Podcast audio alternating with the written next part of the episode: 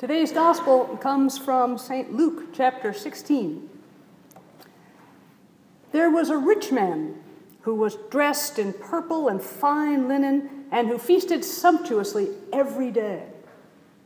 At his gate lay a poor man named Lazarus, covered with sores, who longed to satisfy his hunger with what fell from the rich man's table.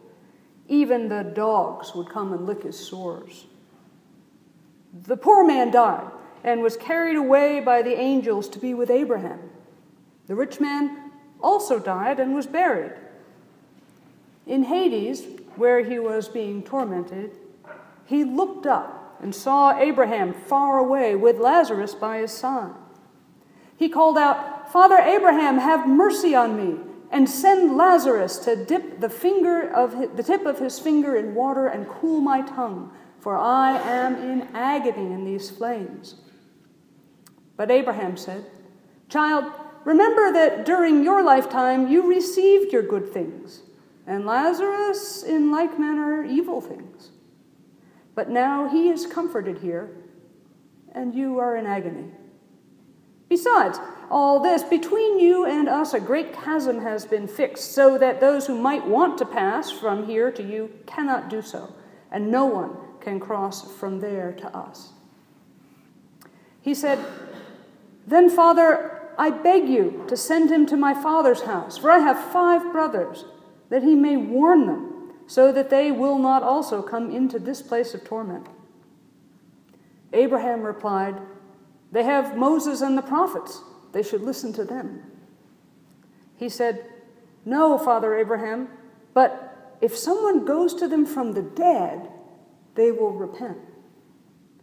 He said to him, If they don't listen to Moses and the prophets, neither will they be convinced, even if someone rises from the dead the gospel of the Lord.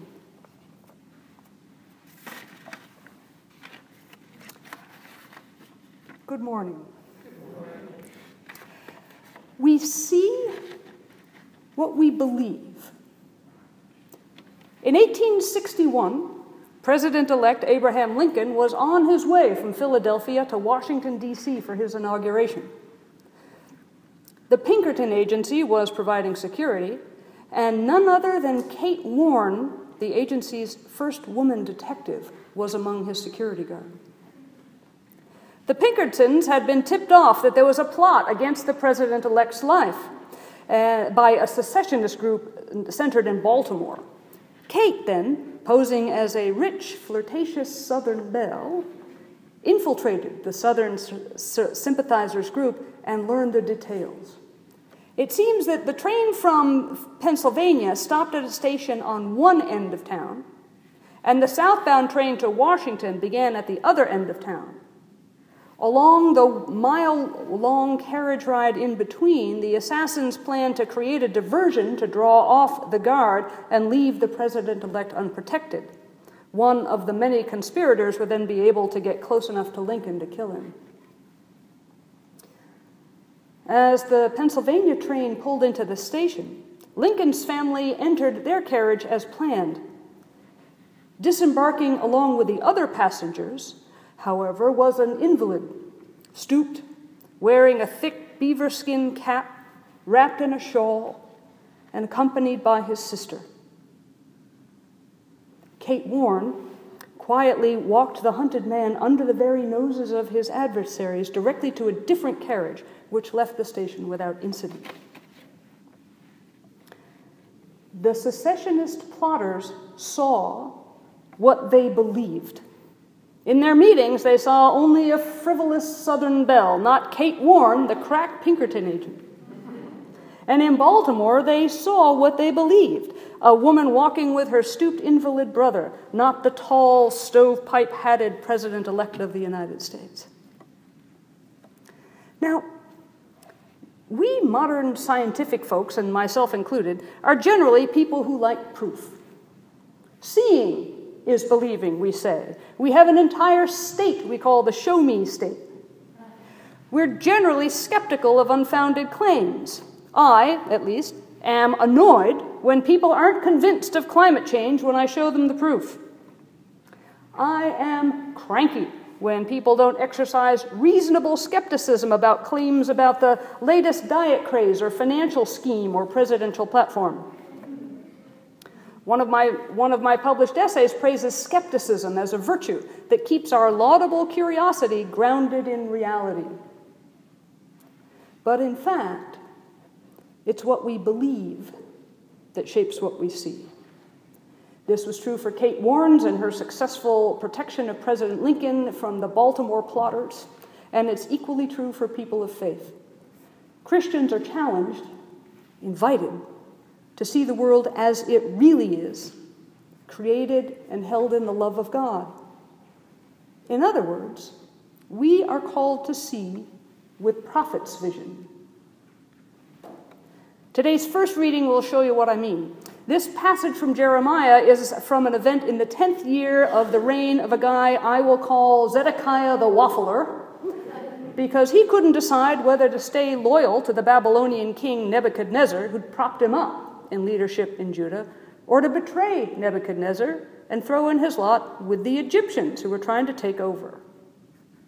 Jeremiah, maybe the most curmudgeonly of the prophets in the Old Testament, urges the people to remain faithful to the God of Israel and Judah rather than sliding into worship of the deities of the Babylonians or Egypt. In order to show the people that God is faithful to them, Jeremiah buys a field. Okay. So Jeremiah's cousin comes to the imprisoned prophet offers to sell him a field that the cousin doesn't own, about three miles in a city, uh, about three miles from Jerusalem in a small city. The business that the, in the reading about the two deeds, uh, one open as a public record and one sealed like an archive, is the usual way that property contracts were sealed back then. Jeremiah's cousin must have walked away from that deal grinning like the real estate con man that he must have felt like, with his 17 shekels jingling in his pocket. If you think that Jeremiah was the smart common, did the smart common sense thing here, then there's an orange bridge not far from here that I'd like to sell you at coffee hour. What Jeremiah believed, what Jeremiah saw, against the common sense of anybody living in a land both occupied and under attack from another would be occupier, was the restoration of its land to its previous owners. That the deed would one day be good. He believed it. He saw restored Judah, so he paid for the field. God's promise was good enough for Jeremiah to imagine uh, a transaction for what must have looked like an impossible future. The story goes on for the rest of this chapter. Jeremiah prays at length, going on about all of the misfortunes that had befallen Judah, and concludes Yet you, O Lord God, have said to me, Buy the field for money and get witnesses, though the city's been given over into the hands of the Babylonians. And the word of the Lord came to Jeremiah See, I am the Lord, the God of all flesh. Is anything too hard for me? Now remember, this is prophecy. Prophets don't tell the future, prophets tell us what God is thinking. Jeremiah was enacting a promise that only he could see, a promise that reveals who God is, faithful to Judah. Even if things aren't going all that well at present, God will make good. Jeremiah will get his 17 shekels worth because that's who God is. Jeremiah's foolish purchase also invited the rest of the occupied people to trust that vision of who God is and how God is. This is prophet's vision to strive to see the world as God sees it now, I think for us to cultivate in ourselves prophet's vision is especially critical in our time. We may find ourselves tempted to believe that might makes right, and that the only answer to violence is more violence. We're tempted to believe that life is a zero sum game in which one group or nation only succeeds if another one is oppressed and held down. we are tempted to believe that death and destruction are the ultimate enemies. An easy example of the, of the absurdity of this, we are tempted to believe that the U.S. needs a nuclear arsenal big enough to destroy the wor- world many times over. But think about it. Wouldn't we really only need to destroy the earth once? And in fact, do we really need to destroy the world? As Christians, then, we're called to recognize and reject these temptations we're called to affirm that love really is stronger than hate. We're called to affirm that the kingdom of God has room for everybody, and we don't have to compete and oppress in order to survive. We're called to affirm that in the end, life wins. These aren't things that we can prove. Not only that, it can seem crazy to affirm these things. But when we see with prophet's vision, we begin to recognize the temptations to violence and oppression for what they are not the truth, but merely fear turned outward into enmity and anger. It begins to be clear why angels' first words to people are usually, Fear not, because under the influence of fear, and I'd add despair, we can't see past the temptations. As we live into our prophet's vision, though, that vision of the world as God sees it becomes habitual to us. It's second nature, it's how we see the world. But you know, I don't think that the major problem for us here today is the out and out failure of prophet's vision. I know this community well enough that I don't really think that we here are in danger of falling for the temptations of death dealing and power mongering. Uh, what's more of a risk for us, at least what's more of a risk for me, is what I'm going to call spiritual cataracts. And that's the topic of today's gospel. The poor man Lazarus lives wretchedly outside the unnamed rich man's house. Now, notice, there's not a thing in the reading that tells us that the rich man is evil. There's not a thing that says that he mistreated Lazarus in any way at all. And it's not the fact of being rich that causes the rich man to wind up in torment. Abraham informs the rich man that his brothers have Moses and the prophets to guide them, but Moses and the prophets don't condemn money per se, they condemn greed and injustice. The rich man isn't evil, he just didn't see Lazarus clearly. He knew Lazarus was there outside the house, he knew his name, but he didn't see him clearly enough to see that Lazarus needed help and that he should act. It was only after he died that the reading says he looked up and saw Lazarus. Even if someone rose from the dead, we're told people with spiritual cataracts won't see clearly. Now, just as seeing with prophet's vision is a matter of practice, overcoming spiritual cataracts is a matter of practice too. And that practice starts with noticing who and what we deliberately don't see clearly. For example, for many of us, it can be hard or discomforting to deal with homeless people.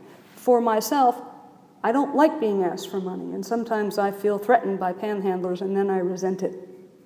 So I try to avoid eye contact so I won't see them as though they're not there. Spiritual cataracts. People who use wheelchairs often say that people on the street don't look them in the eye. Spiritual cataracts. When we decide not to look too closely into the business practices of those who manufacture the goods we use, or we decide not to ask if there are other alternatives, spiritual cataracts. If we don't want to know how our food is grown or harvested and sold, spiritual cataracts. I know I have them. Maybe we all do to some degree. Maybe this kind of problem is nearly universal for people in rich societies like ours, where we don't see the Lazaruses of our world. We're not blind, we just don't see that well. So, what do we do? Now, I could torture this visual metaphor and talk about spiritual cataract surgery, maybe spiritual lens implants. Don't think I'm not tempted. Instead, though, I want to invite all of us into two practices of prophet's vision one like Jeremiah's, and one for spiritual cataracts. The first, cultivating prophet's vision. The temptations of money and power and security through arms are pernicious and widespread in our society, and they often seem real. On the other hand, the truth of God's fidelity and um, the power of love to overcome that darkness, uh, the darkness can sound like a fantasy.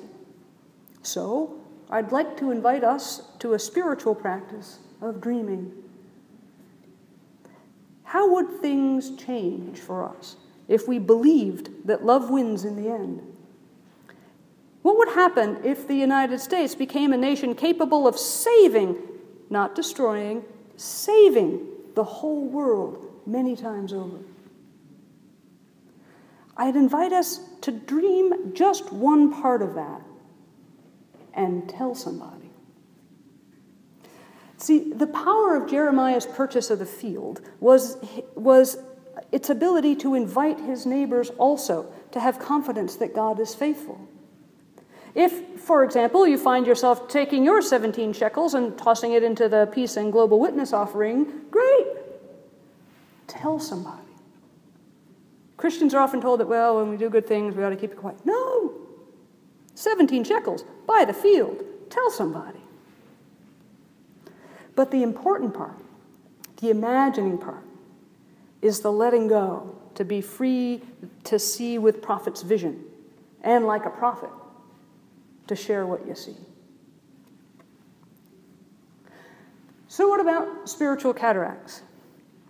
As Sweet Honey in the Rock so memorably sang about the justice issues in the manufacture of clothes, are my hands clean? I think if we tried to completely disconnect ourselves from every situation in which there's a suffering Lazarus that we don't see clearly, we'd find ourselves living under a rock and off the grid. Structures of complicity are ubiquitous, and disentangling ourselves from all of them feels like a monumental and, I suspect, an impossible task. And this is before I get into other areas in which basically good hearted people get caught up in social lies like sexism and racism and homophobia. So, what's the spiritual practice? Try one thing differently. Doesn't have to be a big deal, and examples are easy. Um, just find one, think of one that works for you. Simple thing. If you like strawberries, buy organic strawberries for the sake of the people who harvest them. Uh, one parish I know puts together little baggies with things like a bottle of water, Kleenex, a little bit of candy, and other useful stuff, and people keep them in their cars. And when you pass somebody on a street corner asking for a handout, they get a baggie and a smile. Um, I don't know what the book club here is reading. Okay, then. Um, join that book club or start another book club. oh, really? Oh, cool. Um, heck of a guy. Um, uh, well, I was going to say uh, read about a noble whistleblower or a social justice advocate. That works. The key concept here is, is just humility and openness to learn and a prayer for a clearer vision because believing is seeing. When we strive for prophet's vision, we begin to see the world as God sees it. When we begin to clear our spiritual cataracts, we see more clearly how we are to be prophets, seers, in the world. And finally, we might become we might come to the insight that as Jesus puts uh, uh that goes like this when Jesus talks about it in Luke's next chapter. The coming of the kingdom of God can't be observed, and no one will announce, Look, here it is, or there it is. For behold, the kingdom of God is among you. Amen.